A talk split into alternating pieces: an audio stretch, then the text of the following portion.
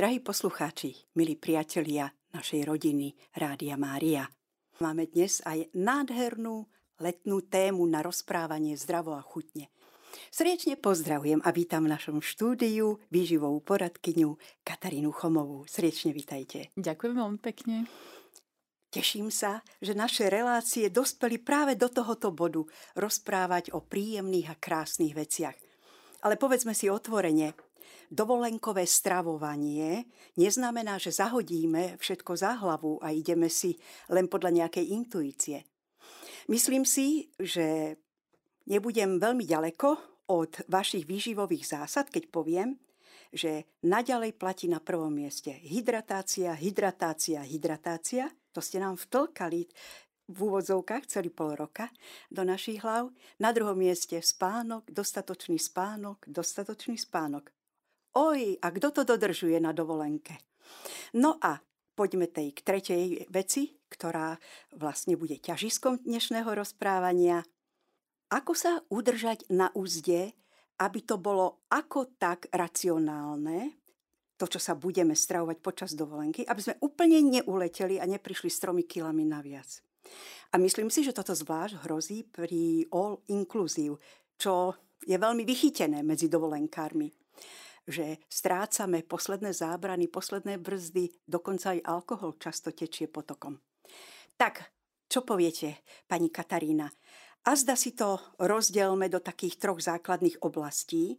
Dovolenka v európskom priestore, kde je to ako tak inteligentné a porovnateľné s nami, aj čo sa týka hygieny, prípravy, dokonca aj možností dostatočného pitia tekutín, nealkoholických tekutín. Potom by sme sa vybrali do oblúbených dovolenkových destinácií, čo tam. A tretie, ak nám vyjde čas, tak by sme sa trošku aj takými špecifikami zaoberali, keď ideme vyslovene do exotiky. Čo poviete na to? Určite môže byť. A ja sa vrátim k tomu na začiatku, k tomu pitnému režimu, lebo áno, opäť musím zdôrazniť a v lete špeciálne treba si dávať pozor na prísun tekutín. Nezanedbať, možno trošku zvýšiť a práve ak cestujeme na miesta, kde, kde je veľmi teplo, zvyčajne sme aktívnejší, tak na toto si naozaj dať pozor. Ja si dokonca myslím, že ten a, spánok a, možno nie je až taký problém počas dovolenky, lebo väčšina ľudí sa tak strojí, že si oddychnú počas toho dovolenkového toho obdobia, aj keď je možné, že možno spíme v iných časoch, um, inak, inú dĺžku, ale toto a tiež zvyčajne z takých skúseností nebýva nejaký veľký problém. A, a aj by som vlastne chcela povedať, že, že dovolenka je tak trochu od slova dovoliť si. A, čiže možno je to taký priestor, keď môžeme v tej strave urobiť trošku ústupko a naozaj si tak dopriať a užiť to obdobie, počas ktorého, vtedy keď cestujeme. Je práve naopak si myslím, že all inclusive a ja to aj všetkým našim klientom vždy hovorím, že to je úžasné a mať naplánovanú takú dovolenku, kde vlastne o vás postarané a nemusíte sa starať, nemusíte si chystať, nemusíte si pripravovať strávu a jediná úloha toho človečika dovolenkára je vybrať si to, čo je pre neho dobré a rozplánovať si tú stravu správne počas dňa. Takže ono to má veľa, veľa výhod práve. Ale teraz sa trošku zaoberajme teda tou hydratáciou. Čo ak rodina, povedzme trojštvor, pečlenná, tak šetrí, že jednoducho si nedovolí kupovať pravidelne nejaké balené pitné mm-hmm. vody a chce zostať odkázaná povedzme na tú kohútikovú vodu, teda z vodovodu. Čo myslíte? V ktorých destináciách aj toto prichádza do úvahy a kde s veľkým výkričníkom pozor? Veľmi záleží, áno, správne na tom presne, kde sa nachádzame, lebo čo sa týka Európy, tam by som tak odvážne povedala, že ja sama napríklad veľa cestujem relatívne a keď cestujeme v Európe, nikdy nemám problém s tým, že by som pila miestnu vodu, lokálnu, kľudne z kohutika a nikdy si nejak špeciálne sa nezasobujeme nejakými balenými vodami. Skôr asi príležitostne, že ak pri výlete nám tekutiny dojdu, tak, tak niečo dokúpime. Mm, tie ostatné lokality, také a, mimo európske a viacej exotickejšie, možno lokality, kde, a, kde sa aj teda tak endemicky vyskytujú, a, vyskytuje viacer chorôb, ako je, ako je tyfus napríklad. A tam si treba dať určite pozor a vyhýbať sa vodom z nejakých lokálnych zdrojov. Tam je určite jednoduchšie si kúpiť tú vodu balenú a predchádzať možno takým potenciálnym komplikáciám, ale ak ono zase a, možno k tomu rozpočtu sú to väčšinou také lokality, ktoré a, teda aj sú finančne náročnejšie, čiže predpokladám, že také a, rodinky s deťmi alebo s malými deťmi alebo viac početné rodiny veľa necestujú do takých veľmi exotických lokalít. A, alebo teda aj vo vzťahu možno k zodpovednosti a, k deťom. Asi s malými deťmi necestujeme úplne do takých lokalít. Tak teraz nám poradte tie základné pravidla správania sa na dovolenke, keď sme napríklad pri mori v Grécku, alebo v Taliansku, v Chorvátsku a tak ďalej. Čo tam zvlášť by ste chceli vypichnúť, na toto pozor, alebo v podstate všetko je podobné ako u nás doma? Ono svojím spôsobom je to podobné, lebo uh, určite také tie bežné pravidlá, ktoré sa snažíme dodržiavať doma, teda, že sa snažíme sa hydratovať, snažíme sa nájsť pravidelne, systematicky, to treba dodržať uh, aj tam, kdekoľvek, kde sme. A trošku si možno môžeme tú stravu spestriť presne takými tými letnými lákadlami a zvyčajne to bývajú také všelijaké pochutiny a, a zmrzlinky a koláčiky a nejaké lokálne sladkosti a slanosti a podobne. Ale napríklad v takom Bulharsku melóny, melóny, melóny. Melóny sú mm. fantastické. Melóny majú obrovský podiel vody a mm, zvyšok je vo väčšine vláknina, nejaké vitamíny, minerálne látky a naozaj majú maličko energie a dokonca sú veľmi osviežujúce a dokonca trošku možno, môžu práve podporiť aj, aj hydratáciu, čiže aj takým spôsobom sa vieme aj osviežiť, aj ochladiť, aj trošku dohydratovať, ešte možno aj potešiť sladkou chuťou. A k tým ostatným pochutinám, čo je naozaj pre ľudí často atraktívne a kde najčastejšie zlíhame sú asi sladkosti, tak by som to definovala, alebo teda všelijaké sladké pochutiny. A ja sa vždy snažím všetkým vysvetliť, že to nie je tak, že si nemôžeme dopriať, ani to nie je tak, že nemôžeme ochutnať nejakú tú lokálnu dobrotu. A otázne je, že koľko si jej dáme. Dávka, ako príjede. Presne tak. A koľko si dáme, ako často si dáme, kedy si dáme. Čiže ak máme chuť niečo ochutné, tak ideálne sa k tomu postaviť, takže využiť taký možno skôr dopoludnejší čas, alebo tak niekde v priebehu dňa, keď sme ešte relatívne aktívni, že aj na tej dovolenke človek si aj, aj zapláva, aj sa niekam prejde, tak tú energiu ešte nejako využijeme. A takisto je možno fajn, to zase trošku nadviažem na ten all inclusive, že niekedy to býva také atraktívne a tých dobrot, ktoré by sme chceli vyskúšať, je strašne veľa. Tak chcem veľmi, veľmi zdôrazniť, že ich nemusíme zjesť narasť všetky, lebo zvyčajne na to máme dostatok času. Hej, teda v tom dovolenkovom týždni alebo desiatich dňoch máme 7-10 príležitostí na to, aby sme niečo mohli vyskúšať, tak určite si to tak rozdeliť do takých menších dávok na, a, a pravidelnejšie, radšej systematickejšie a menej. A keď sme pri mori, čo ryby? Nie je to trošku nebezpečné vzhľadom na to, že sú horúčaví? Ako si overiť, že tie ryby, ktoré sa podávajú, sú naozaj čerstvé, že nám nehrozí nejaké nebezpečenstvo z ich o... konzumácie? Toto je taká ťažká otázka, lebo na tom tanieri vo finále človek asi úplne neoverí, že, že v akej kvalite bola rybka, ktorú mu pripravili. Ale na druhú stranu si myslím, že, že kvalita tých ryb v, v oblastiach prímorských je podstatne vyššia a lepšia a ako je u nás a naozaj tým, že, že tieto lokality väčšinou žijú turizmom a, a žijú práve tým rybolovom, že tam je veľmi malinký predpoklad, že sa na tanier dostane nejaká taká nekvalitná alebo zlá rybka. A teda je určite, určite fajn tie ryby konzumovať a takisto um, ak to ľúbi morské pôdy a všelijaké potvorky, tak áno, prečo nie? Lebo zvyčajne je to tak, že že ten rýbar lokálny niekde to ráno vyloví a, a na obed alebo na večeru to máme na tanieri. A je pravda, že vyšší podiel tých omega-3 masných kyselín majú také rybky, ktoré majú tučnejšie meso, a, alebo teda tmavšie na pohľad, aby sme to vedeli nejak jednoducho vyhodnotiť a to sú presne všetky tie sardinky a tu nejaký a podobne. Pokračujeme v našom rozhovore. Skončili sme pri tom, ako sa stravovať počas dovolenky v Európe v našej blízkej, priateľskej, hygienickej Európe, aspoň čo zväčša.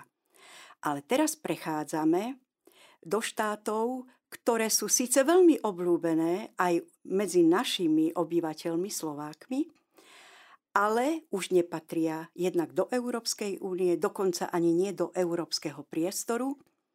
A môžeme sa zamyslieť čistou hygienou, je to presne tak, ako by nám vyhovovalo. Ak máte vlastné skúsenosti, tak nám porozprávate z vlastnej skúsenosti, prípadne z vašej praxe výživovej poradkyne. Na čo si zvlášť treba dávať pozor, ako som už spomínala, Turecko je oblúbené, Egypt je obľúbený, povedzme, kedysi aj Maroko, Tunisko, tam trošku kvôli tým vojnovým konfliktom na okolí je to už menej.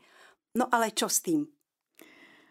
A vlastné skúsenosti, možno keby sme sa stretli neskôr, tak vám možno niečo zaujímavé potom porozprávam, ale čo sa týka tých uh, mimoeurópskych dovolenkových destinácií, ono asi celkom záleží, že kam sa človek vyberie, lebo uh, je pravdepodobne väčšia istota, keď idete niekam do nejakého rezortu, ktorý je zvyknutý na turistov, a mám pocit, že veľmi často práve v týchto v tých rezortových ubytovaniach, kde tých turistov očakávajú, sa, sa snažia v podstate v mnohých tých lokalitách, či už sú v Afrike alebo v Ázii alebo kdekoľvek inde na svete sa tak trošku prispôsobiť aj tým požiadavkám turistov. Čiže ak sa stravujeme zvyčajne niekde v nejakom hoteli alebo zariadení alebo v niečom, vo väčšine prípadov máme možnosť si vybrať niečo, čo nám je relatívne blízke a také, čo poznáme, čiže má to charakter nejakého nášho bežného európskeho stravovania. Myslím, že tam sú tie rizika relatívne nízke, teda mali by byť. Asi treba byť obozretný potom pri takom stravovaní, takom street foodovom špeciálne a, a to platí špe, špeciálne pre všelijakých gurmanov, a ktorí radi chodia, radi poznávajú, radi ochutnávajú svet.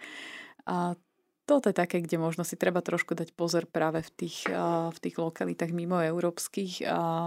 Na, veľmi často tam nemusí byť problém s kvalitou potravín, ale môže byť problém práve s vodou, ktorá sa pripravuje pri, alebo teda používa pri príprave pokrmov. A Takisto dodržanie nejakých bežných hygienických štandardov je také otázne, no tam by som sa možno trošku mala na pozore.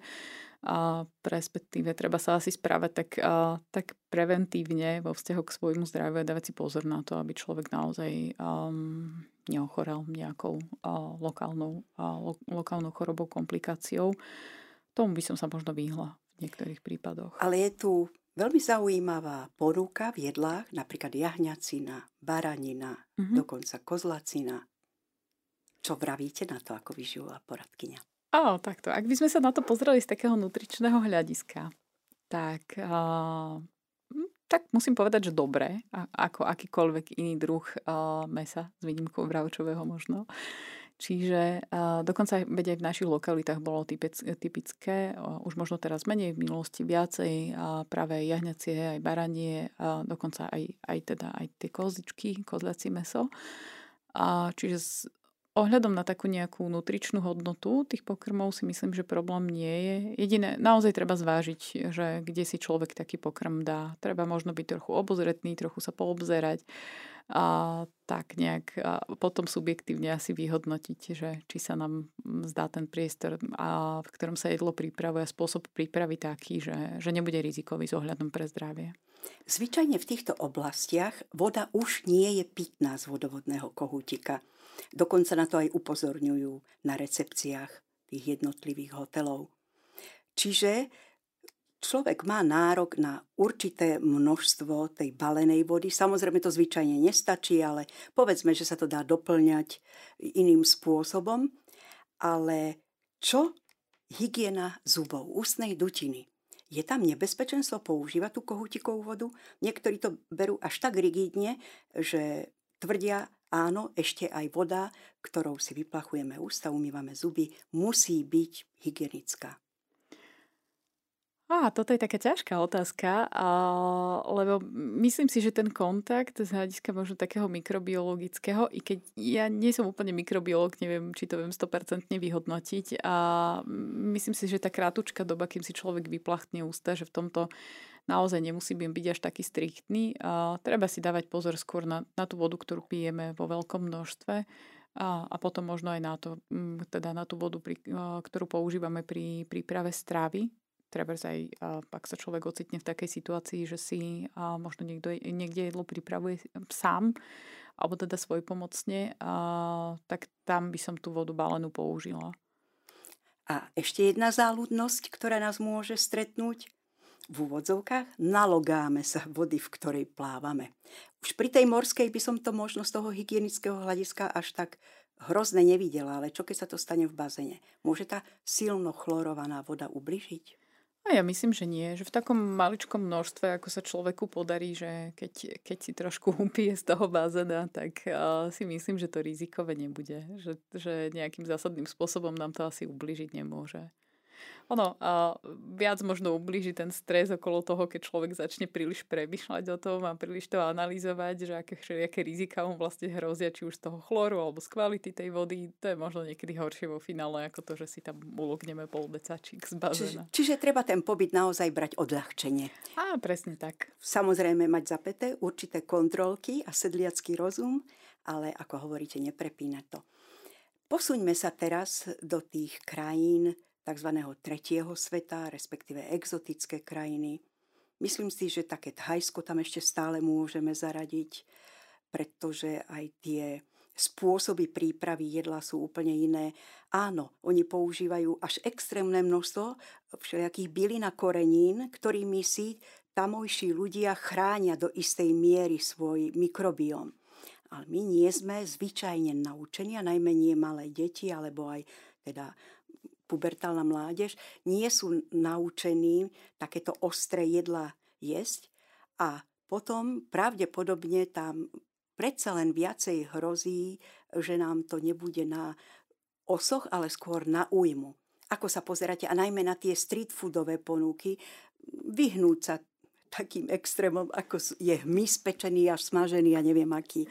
Skôr by som povedala také normálne, síce na pohľad klasika, to, čo teda aj poznáme a stravujeme sa, ale nie v takom spôsobe prípravy, ako sa to deje tam v stánkoch na uliciach, respektíve nie v takom stupni štiplavosti.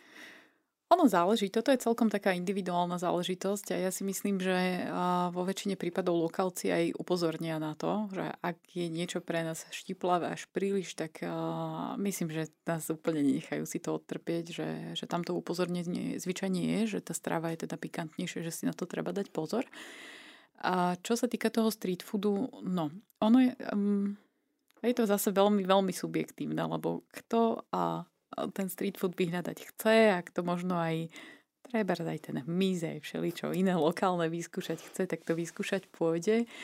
A tie rizika tam určite sú, ako príprava stravy vonku na ulici rozhodne nezodpoveda nejakým našim bežným hygienickým štandardom, čo znamená, že je predpoklad, že si trošku môžeme skomplikovať trávenie a trošku nás potom môžu vytrápiť všelijaké komplikácie, či už traviace alebo iné.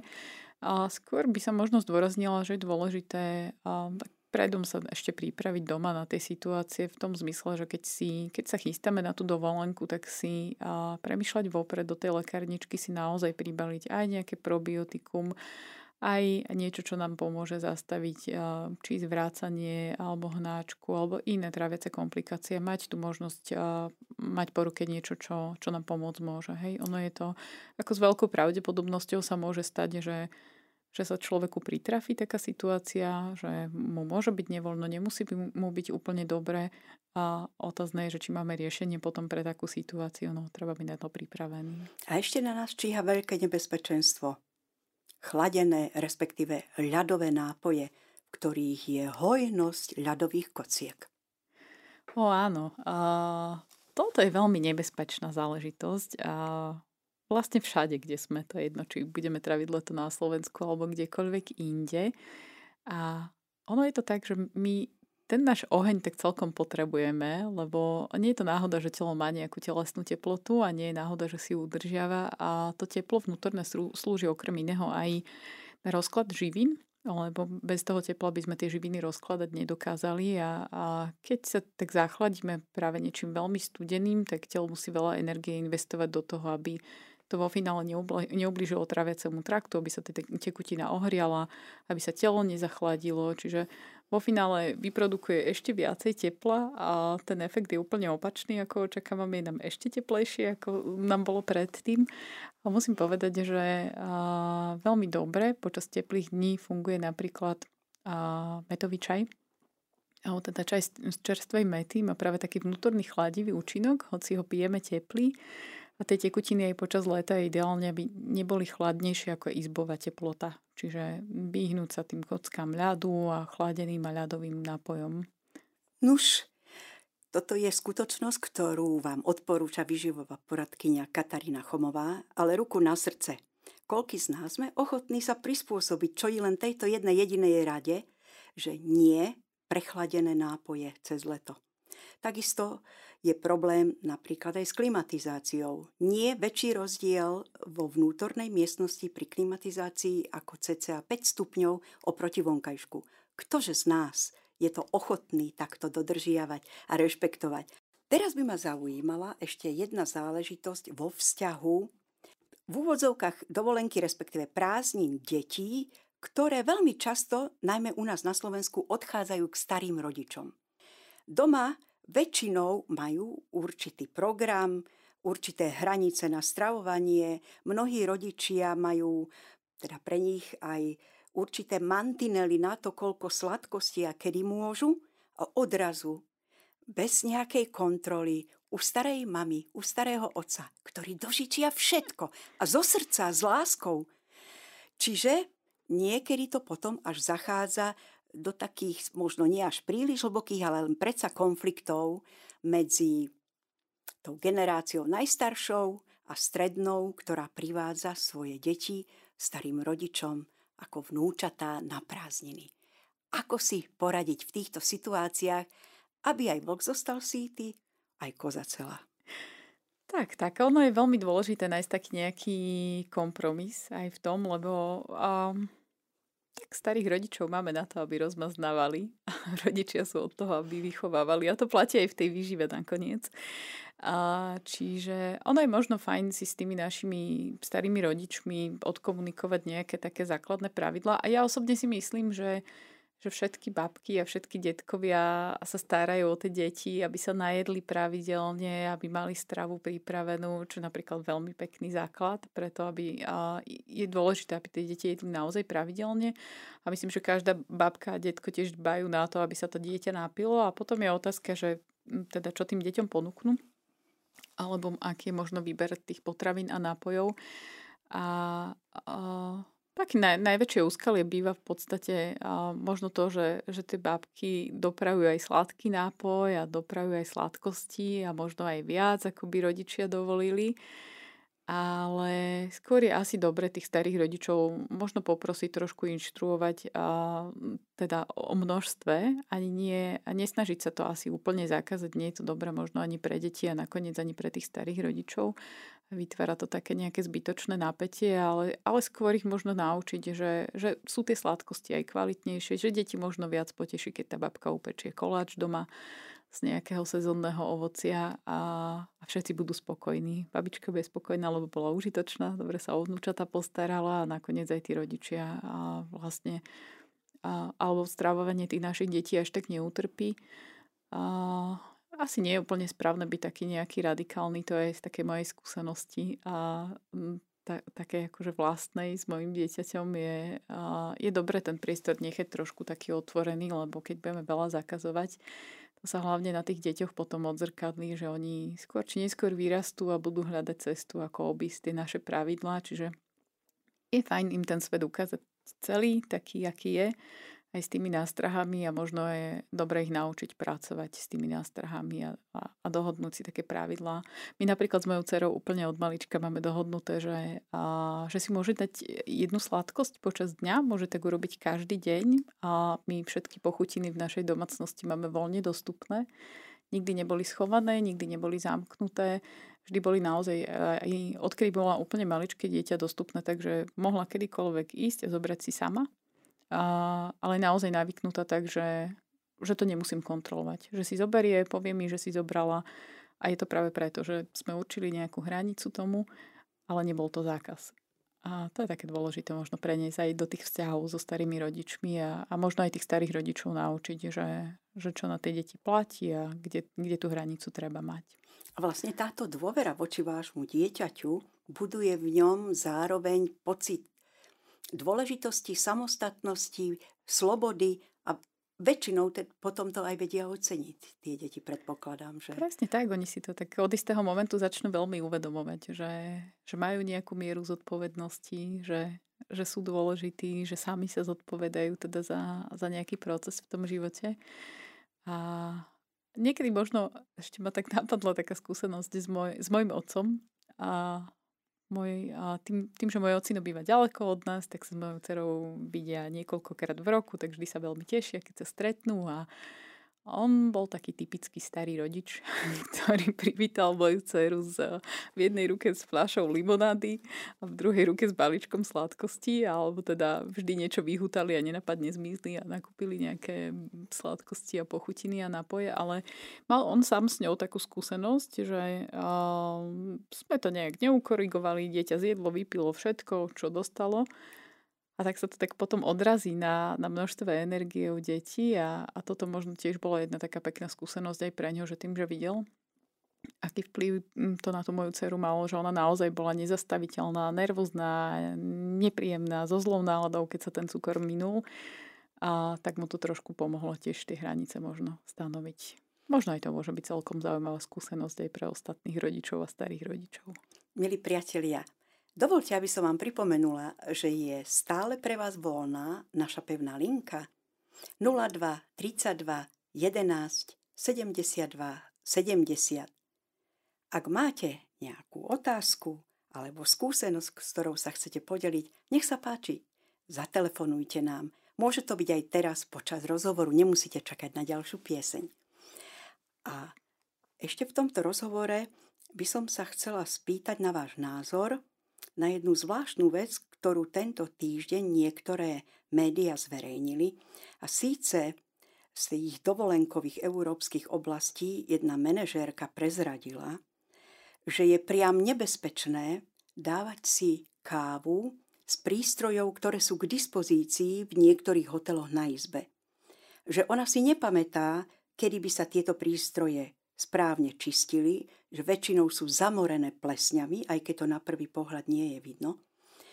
Dokonca upozorňovala aj na to, že niekedy je nebezpečné používať aj tie mydlá, ktoré tam sú k dispozícii, lebo bývajú kontaminované všeličím, čo by sme radšej ani nechceli počuť. A žiaľ, k tomuto priznaniu na sociálnych sieťach sa pridalo veľmi, veľmi, veľmi veľa iných manažérov, respektíve pracovníkov tejto oblasti aj z rôznych krajín. Nie je to tragické zistenie? Je to hrozné, ale myslím si, že je veľa takých faktov, žiaľ, ktoré súvisia možno s kvalitou aj, aj vody, aj potravín, aj um, iných mikrobiologických kvalít a, a hygieny v rôznych zariadeniach. Um, a je určite na mieste sa mať na pozore pred tým, že kde a čo konzumujeme a naozaj sa snažiť sa niektorým veciam vyhnúť. Pri, tých, pri tých hotelových izbách taký ten typický štandard je, že tam máme nejakú nádobu, v ktorej si vieme ohriať vodu na nejaký čaj alebo kávu. A toto je relatívne bezpečné, myslím si, lebo minimálne teda okom pozorovateľná čistota tej nádoby. Aj sa prevarí tá voda. Áno, áno, áno. A tie ostatné zariadenia na výrobu kávy, to, je to také otázne. No. Aj keď ja osobne si myslím, že keď je človek taký trošku citlivejší, že tie chute má naozaj také a, citlivejšie, tak na tom nápoji si všimne, aká je jeho kvalita, lebo keď sa to preženie tá vodička cez niečo, kde naozaj môžu byť nejaké mikrobiologické zárodky a či už sú to huby, plesne alebo čokoľvek iné a v tej chuti je to poznať. A, a, a tam treba spozornieť a rozhodne sa tomu vyhnúť. Tak, pani Chomová, Dovolte, aby som vás poprosila ešte raz o také režimové zhrnutie, čo cez dovolenku, ako, kedy, prečo, na čo, za čo, kam. Á, áno. A, taká základná a najdôležitejšia vec je, že cez dovolenku a, si chceme oddychnúť a možno aj od niektorých takých našich pravidiel, aj, aj z toho životného štýlu alebo vo vzťahu k stravovaniu, ale určite je veľmi fajn si niektoré minimálne časť toho režimu si tak nejak nechať a niektoré, niektoré veci si stále kontrolovať aj napriek tomu, že sme v dovolenkovom režime. Ono sa potom, keď sa všetko rozpadne, tak sa veľmi ťažko vrácia niekam a k takým režimovým opatreniam. Čiže určite dbať na to, aby sme jedli veľmi pravidelne, aby sme strávu nevynechávali, aby sme sa nápili dostatočne a takisto sa dobre vyspať a to myslím, že to je taká prírodzená súčasť tých, toho dovolenkového obdobia, že ten spánok si tak nejak doprajeme viac. A, a ešte by som zdôraznila jednu vec, o ktorej sme, ktorú sme možno dnes nespomenuli a chcela by som povedať, že aj na tej dovolenke sa nezabudneme hýbať trošku, že tá dovolenka nie je len na tom lehatku s dobrou knihou a na slniečku, ale a dobre padne aj taká nejaká ranná prechádzka, aj obedné zaplávanie, aj poobedná prechádzka. Väčšina týchto rezortov hotelových je vybavených aj nejakým fitness centrom, ak, ak si chceme zacvičiť, alebo teda aj nejakým programom, kde sa trošku zašportovať dá. A je to veľmi dôležité. Hlavne keď si tak chceme dopriať niečo navyše, či to bude nejaký koláčik alebo alebo pohárik, alebo teda nejaký nápoj alkoholický s, s vyšším množstvom energie, tak aby sme vytvorili nejaký priestor na to, aby sme to dokázali odkompenzovať. Nuž, milí priatelia, mnohí z vás už máte aj hotové plány na vaše dovolenkové obdobie. Z celého srdca vám želáme, aby ste vašu dovolenku prežili v radosti, v dostatočnom pokoji a najmä, aby ste zostali ešte zdravší, ako ste na tú dovolenku odchádzali. A ak vám niektoré rady našej výživovej poradkyne pani Kataríny Chomovej pomohli alebo pomôžu k tomu, aby vaša dovolenka bola naozaj úžasná, krásna, tak sa budeme veľmi z toho tešiť. A vám, pani Katarína, úprimne ďakujem v mene Rádia Mária, že ste nám celý pol roka prinášali veľmi fundované, odborné odpovede na naše otázky, čo sa týka nášho stravovania. A to zo všetkých možných kúskov, z čoho sa naše stravovanie týka, či to už bola oblasť správnej výživy a zaradenia do výživy tukov, sacharidov alebo bielkovín rôzneho druhu, tak prípadne výživových doplnkov, pozerať sa, čo s nami robia minerály, keď ich máme nedostatok, respektíve keď ich máme prebytok, podobne aj vitamíny. Uviedli ste nás do tejto témy. Samozrejme, to veľké bohatstvo vašej odbornosti sme nemohli ešte absorbovať v plnej miere. Na to ešte budeme potrebovať veľmi veľa času, ale v každom prípade nech vám to Pán Boh odplatí, že ste s takou láskou darovali svoj čas a že ste nás prevádzali touto témou celý pol roka. A želám vám osobne a určite aj v mene Rádia Mária a našich poslucháčov, aby sa aj vám vydarila nádherná, krásna, oddychová dovolenka, aby ste nabrali síl a aby ste ako rodina vykročili radosne a veselo potom do nového školského roku preplneného povinnosťami. Ja vám zo srdca ďakujem a ďakujem veľmi za príležitosť. Bolo mi cťou a sa s vami stretovať ten uplynulý pol rok a, a podobne. Ja vám prajem a aj posluchačom Radia Maria a pekné leto, také oddychové, kde človek naberie veľa síl a, a potom spokojne môže vykročiť znova do toho nášho kolobehu bežného, rutinného, či pracovného, či školského. Ešte raz ďakujem. Ďakujeme aj my. Milí posluchači Rádia Mária, uplynulej hodine ste mali možnosť počúvať reláciu Zdravo a chutne, ktorou nás prevádzala výživová poradkynia Katarína Chomová. Nech sa vám darí, či už pôjdete na dovolenku, alebo budete tráviť voľné dni vo vašom domácom prostredí. Nech vás prevádza Božie požehnanie, Božia láska a radosť zo života, ktorú nám Pán každý deň ponúka. Zostávajte všetci zdraví a tešíme sa niekedy na budúce znovu pri stretnutí o zdravej výžive. Sprevádzala vás touto reláciou dobrovoľnička Eva.